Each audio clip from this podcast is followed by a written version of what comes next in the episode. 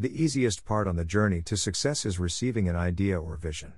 Everyone can have a vision or an assignment, but it is not everyone that gets the vision actualized or assignment done. No offense to anyone, what distinguishes the successful people from the ordinary ones is focus. To be focused is to pay attention to something.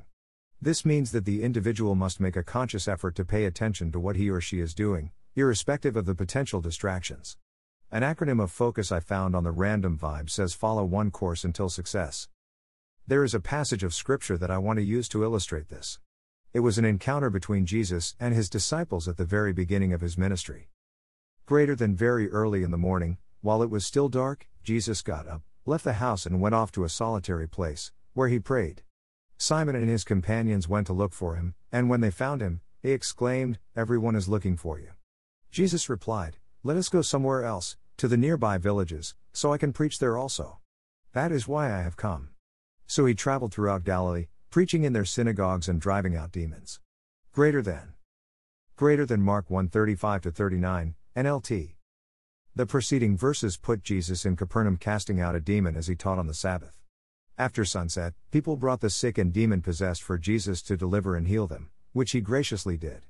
The next morning, Simon and then the others came looking for Jesus as he had his me time, as my wife calls it, that everyone was looking for him. Jesus responded that he did not come to be a Capernaum preacher, but to travel around and proclaim the good news. He could have been content with the congregation he had and made the place his headquarters, but he focused on the purpose he was sent. This passage gives us some things to do if we have to focus on the goal. 1. Have a me time. This will help you reassess how far you have gone with the vision and assignment and also strategize for the future. 2. Be ready to say no to other people's suggestion. If you want to be focuses, then you cannot accept everyone's suggestions and comments. You would have to learn to say no. Steve Jobs once said focus does not mean saying yes. It means saying no. Source 3. Press on with what you are doing. You cannot focus on the goal and remain at the same place you are. You need to move ahead and get to the next step. If not, you can demotivate it and give up on the task. It is my prayer that as we have resolutions and vision for the year 2022, we will not lose track of what we have, but will see to the accomplishment of it. May we all, on the 31st December of this year, be filled with gratitude to God and proclaim with confidence like Apostle Paul did that we have fought a good fight and have finished the race. Prayer. I thank you, Father, for the opportunity you have given to us to learn today. We pray that you grant us the grace to keep focused on the assignment you have entrusted unto us. May we walk steadfastly with you as you guide us in your perfect will.